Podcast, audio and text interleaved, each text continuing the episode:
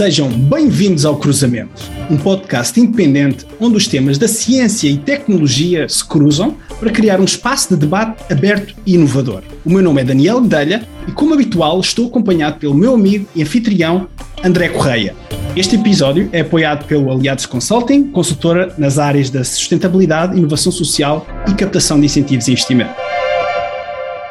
Olá e bem-vindos.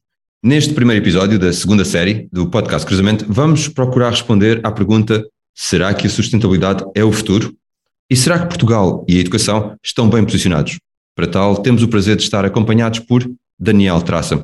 Daniel, bem-vindo. Eh, muito obrigado por eh, juntar-te ao podcast Cruzamentos, estares aqui. Para quem nos ouve, e em 30 segundos, quem é o Daniel Traça? Daniel Traça é, neste momento, para já, olá a todos, olá André, olá Daniel, foi um, é um gosto estar aqui convosco. O Daniel Traça é o, o Dean da Nova School of Business and Economics. É um homem que eh, nasceu em Portugal, que teve a, a sorte de ter, ao longo da sua vida, vivido em muitos sítios, aprendido muito sobre culturas diferentes, pessoas diferentes, e que depois de toda essa viagem adora este país e está comprometido com aquilo que, que este país pode oferecer, não só aos portugueses, mas ao resto do mundo. Excelente, Daniel.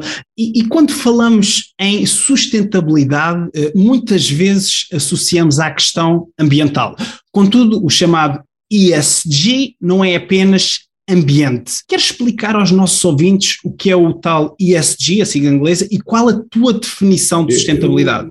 O ESG é, é, uma, é, é uma tendência atual, sobretudo nos mercados financeiros, que no fundo espelha um, um, diálogo e um começo de conversa. Eu acho que está longe de ser um fim de conversa, mas é um início de conversa sobre o mundo que queremos. Sobretudo a ideia que nós temos que estamos hoje num, a funcionar num modelo num modelo que foi, eh, já tem uma história grande para trás, mas que foi fundamentalmente pensado há século e meio, eh, que sobretudo nos últimos 50 anos do século XX funciona muito bem, mas que claramente é um modelo que naquilo que tem sido as grandes tendências do século XXI tem mostrado as suas limitações. Nós obviamente nascemos todos, ou quase todos, há, certamente todos no mundo há menos de 150 anos, portanto às vezes temos a noção de que o mundo é só assim que pode funcionar, e não é verdade, dizer, se olhamos para a história, o mundo pode funcionar de muitas outras maneiras. Uh, uh, mas a parte fundamental é que esse sistema é um sistema que é imaginado pelas pessoas, que é criado por todos nós e que, enfim, no fim de tudo isto, tem que nos servir a todos. E, portanto, o ESG é, é, um, é uma, um dos vetores de uma conversa que eu acho que temos todos de ter, que tem a ver com uh,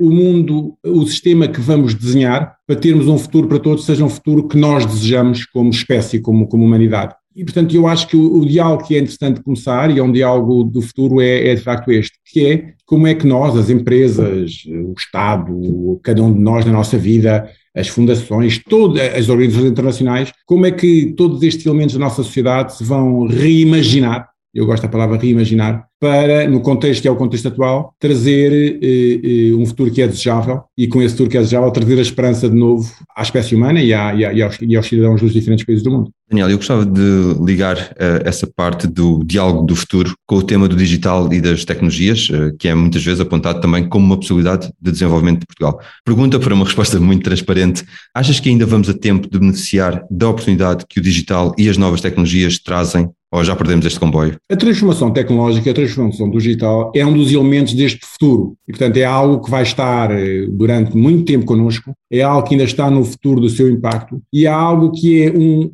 por um lado, uma causa, porque muita da disrupção deste século XXI tem a ver com a disrupção que o digital e a tecnologia causou, mas por um lado também um enabler, porque é, é um dos elementos que nos pode ajudar a repensar este futuro. Vou ter para ser mais prático, obviamente nós temos todos consciência de que muitos dos desafios que temos, de desigualdade, das questões de privacidade, têm a ver com aquilo que o digital criou e com aquilo que a tecnologia trouxe. Mas também sabemos que para ter, repensarmos a democracia, para repensarmos o funcionamento das empresas, para repensarmos o, o serviço aos cidadãos, para repensarmos a forma como funciona o setor da energia, por exemplo, o digital vai ser um enabler importante. E, portanto, o digital é de facto, é, vai causar uma enorme disrupção e vai estar connosco durante muito tempo e vai nos ajudar a chegar a um futuro mais desejável. Tem partes eh, preocupantes, tem partes de imenso potencial, como tudo na vida. E, portanto, esta, esta transformação vai, vai continuar. E desse ponto de vista, quer para o mundo, como eu estava a falar, quer para Portugal em particular, há muitas potencialidades a, a, a tirar partido há, muito, há muita vontade, de, de, há muito espaço para nos transformarmos. Agora, é, é, se a pergunta é se as empresas que existiam há 40 anos e que hoje continuam, a, ou há 20 anos, desculpa,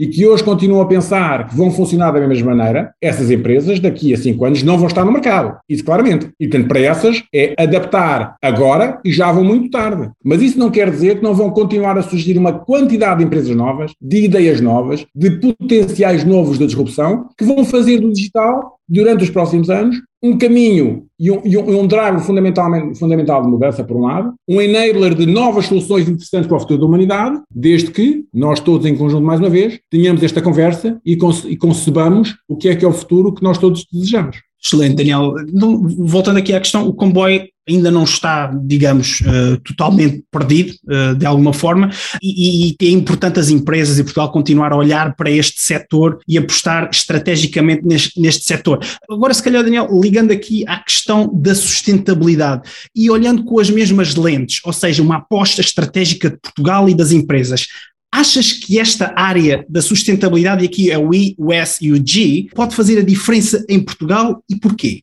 Eh, do ponto de vista das empresas, o desafio maior é que este mundo, este mundo do futuro desejável, eu vou, vou usar esta, esta expressão, que é um mundo que envolve repensar a forma como trabalhamos a nossa relação com a questão do ambiente, e a questão do ambiente é a questão climática, é a questão da biodiversidade, são todas estas questões, mas também com a questão social, com questões como a desigualdade, as questões como a como a, como a privacidade, portanto, aquilo que se passa do ponto de vista da nossa, da nossa, do nosso equilíbrio social, a questão da esperança das pessoas, de sentirem que o futuro é promissor para elas. Portanto, a, a nossa capacidade de, de, de pensarmos este futuro desejável para todos nós vai ter eh, duas implicações. A primeira é que temos que repensar as nossas instituições, as nossas leis, a forma como nos organizamos, os nossos tribunais, as instituições internacionais, o papel das Nações Unidas, tudo isto vai ter que ser repensado. E, obviamente, mais baixo nesta cadeia de valor, as empresas também vão ter que repensar a forma como, como, como se organizam, como trabalham, o que trabalham, o que produzem, como o fazem, para responder a estas, estas mudanças que certamente vão acontecer na nossa sociedade.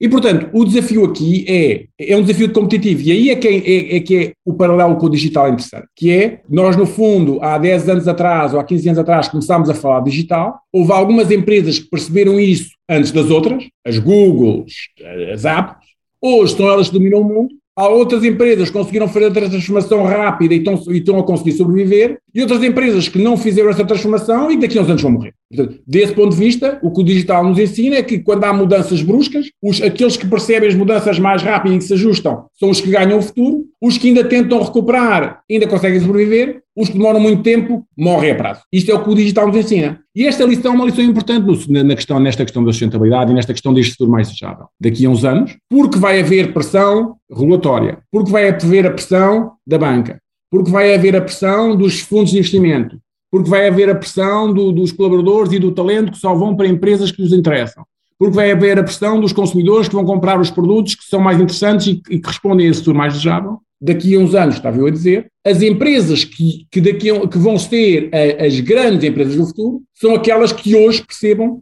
que têm que fazer uma transformação, têm que reimaginar a forma como se gerem para chegar a esse futuro mais cedo. E, portanto, a oportunidade agora é uma oportunidade para Portugal e é uma oportunidade interessante para a Europa, porque eu acho que a Europa, ao contrário do digital, em que começou atrás, aqui começa à frente. É uma oportunidade interessante para a Europa de voltar a ganhar um papel, mas estava eu a dizer, em Portugal ou na Europa, o futuro vai ser daqueles que o entendam cedo porque o futuro vai ser muito diferente do presente, esperemos, porque senão vamos ter uma crise grave, mas o futuro vai ser muito diferente do presente e vai ganhar esse futuro quem hoje o antever e se transformar e se reimaginar à luz desse futuro. Esse futuro vai ser um futuro com uma preocupação grande, por, mais uma vez, todos os stakeholders com a dimensão ambiental, climática, biodiversidade, água, e com a dimensão social, que é a capacidade de criar uma sociedade mais harmoniosa, mais coesa e com mais esperança para todos. Portanto, as empresas que hoje olharem para isso, para, isso, para, para, para essas necessidades que, tem, que, que, nós, todas as comunidades do mundo sentem e começarem a reimaginar-se a si próprias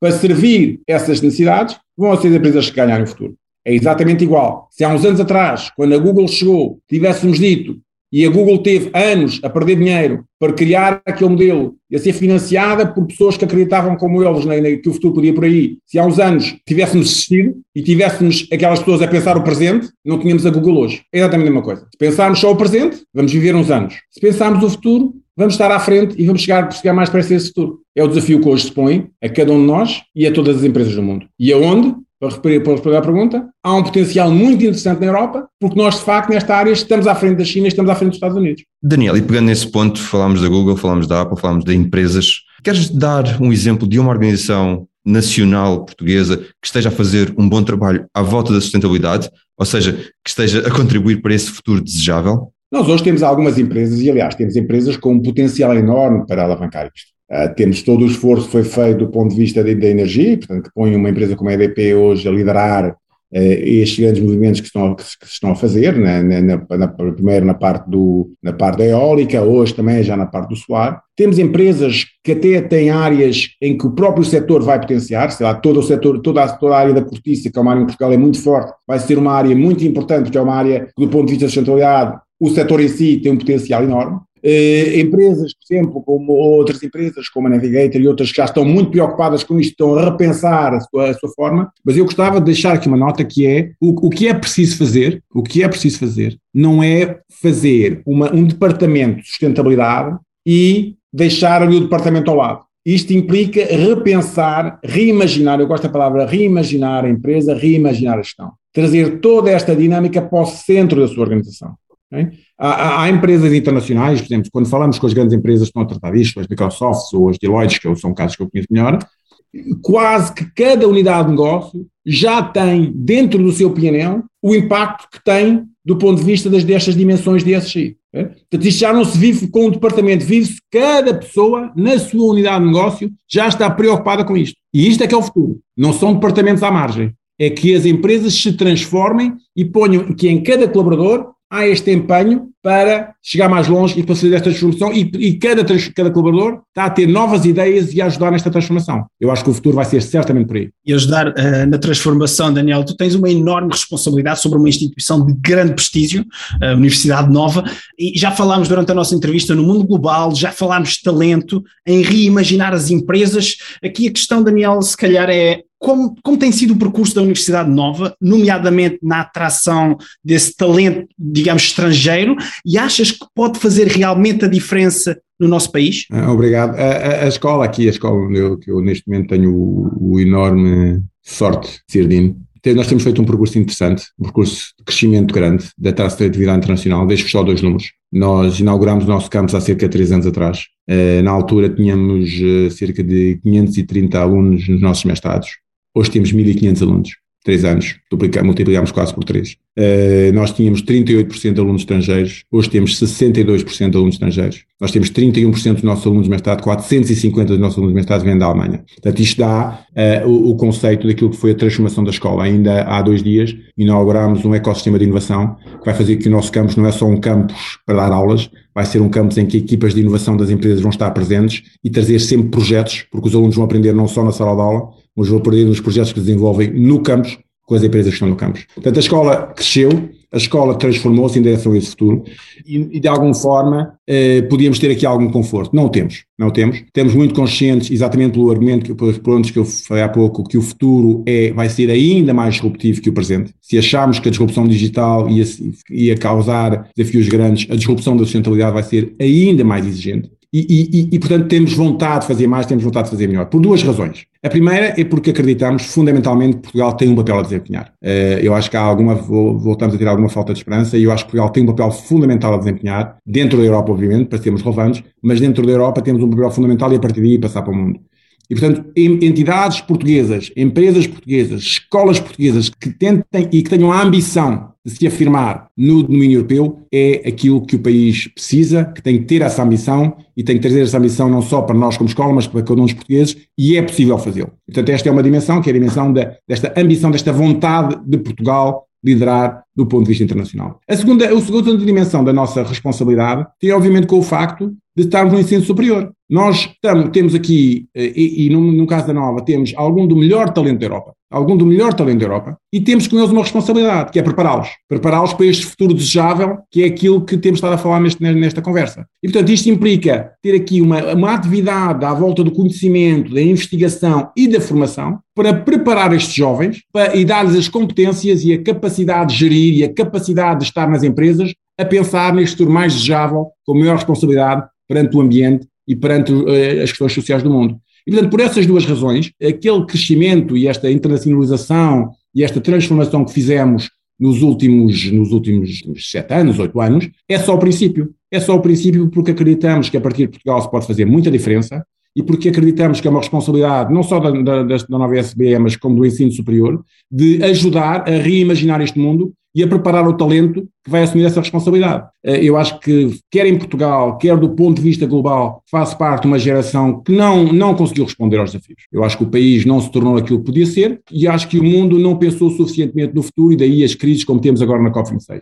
E, portanto, o último vestígio de esperança para a minha geração é ajudar a preparar a próxima geração para ser capaz de responder a esses desafios, mais uma vez, do país e da sustentabilidade do mundo. Daniel, e passaram três anos. Obrigado também por partilhares essas estatísticas do, do, sobre o campus de, de, Carcavelos.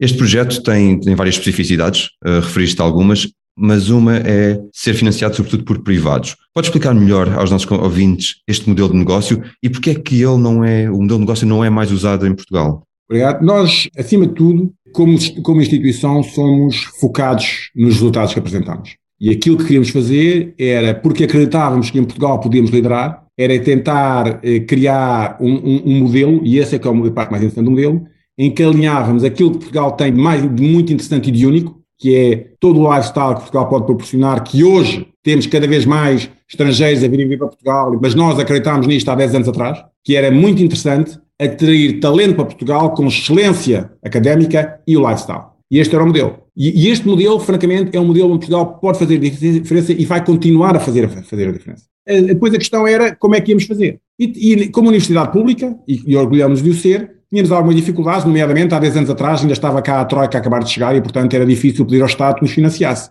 E, portanto, porque achávamos que as universidades tinham que estar mais abertas, uma das formas de o fazer era também trazer, pedir mais apoio às empresas para o fazer, porque a causa era nossa, era das empresas, mas era sobretudo nacional. Nós acreditamos muito que o impacto que temos tem que ser um impacto que traga valor para Portugal. E, e, era sobretudo nacional. E na altura eh, as empresas responderam ao nosso desafio, e o nosso desafio era de que a universidade podia ser aberta, com mais impacto, e numa lógica de uma parceria pública ou privada focada no impacto em Portugal e não nos interesses de cada um. E o modelo é fundamentalmente esse. É que quer nós, quer as, as, empresas que estão aqui à nossa volta, acreditam que em conjunto há uma vontade de estar em Portugal.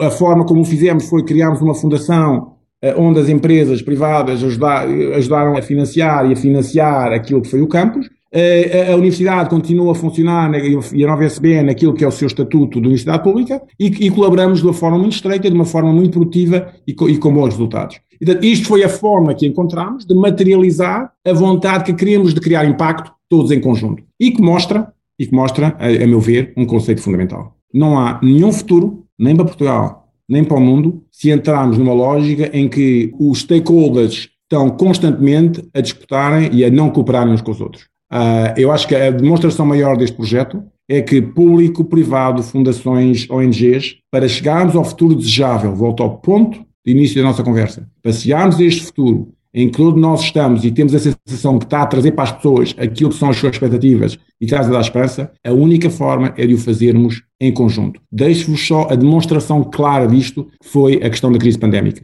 Nesta crise pandémica, venceu-se porque entre as empresas que fazem investigação privadas, entre os serviços nacionais de saúde, entre as universidades, entre todos estes polos, aquilo que se chamam stakeholders, trabalharam em conjunto para ultrapassar. E os países que tiveram mais sucesso foram os países em que estes stakeholders trabalharam em conjunto. Esta lição é uma lição fundamental. Eu sei que no nosso espírito humano e na nossa, e na nossa mentalidade de irmos juntarmos às nossas tribos para atacarmos outras tribos, vamos rapidamente esquecê-la, mas é algo que eu acho que é fundamental mantermos vivo na nossa memória para ultrapassarmos a crise muito maior que é a crise pandémica, que é esta crise da sustentabilidade do nosso sistema e da nossa sociedade, porque essa vai exigir não um esforço de dois anos, mas um esforço de uma década inteira em que vamos ter que aprender a fazer esta cooperação. Portanto, este exemplo da Nova, esta ideia de que focamos no objetivo e trabalhamos juntos para esse objetivo, é algo que eu acho que tem esse, tem esse mérito e que é, uma, é algo que em Portugal devia ser, mais uma vez, não é, não é a solução operacional que conta, é sobretudo esta vontade, bom, onde é que está o problema? Estamos todos em conjunto, como é que, como é que nos juntamos e como é que nos organizamos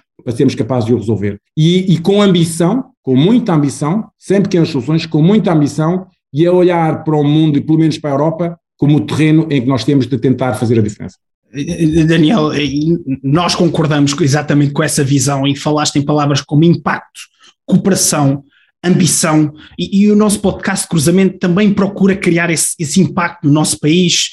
Uh, e nesta segunda série nós estamos focados em três grandes áreas: a ciência, a tecnologia e a sustentabilidade, como acabámos de dizer, e voltando ao trabalho, ao excelente trabalho que a Nova tem vindo a desenvolver, uh, queres dar aos nossos ouvintes um ou dois exemplos concretos de como a Nova procura exatamente trabalhar estes elementos, a ciência e tecnologia e a sustentabilidade. Por exemplo, estão a ajustar os planos curriculares, mais, ainda mais parcerias com as empresas. Queres dar alguns exemplos concretos, Daniel? Vou dar, se calhar, dois exemplos. Um que já que lançámos ainda há poucos dias e outro que estamos a preparar.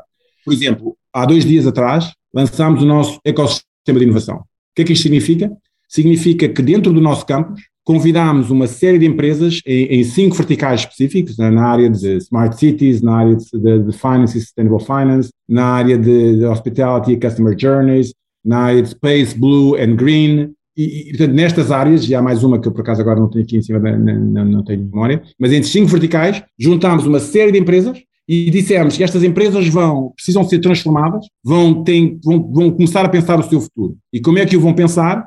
Vão pensar com os jovens, porque são esses que vão, que vão encarnar o futuro. E, portanto, assim desenvolvemos uma, e, de, e alteramos os nossos currículos para serem capazes de, levar, de, de, incorporar o tipo de projetos que os alunos desenvolvem com estas empresas e instituições a olhar para esse futuro. E o que é mais interessante é quando começámos a pensar nisto, começámos a tentar fazer benchmarking internacional e não havia. E o que é que fizemos? Reimaginámos tudo.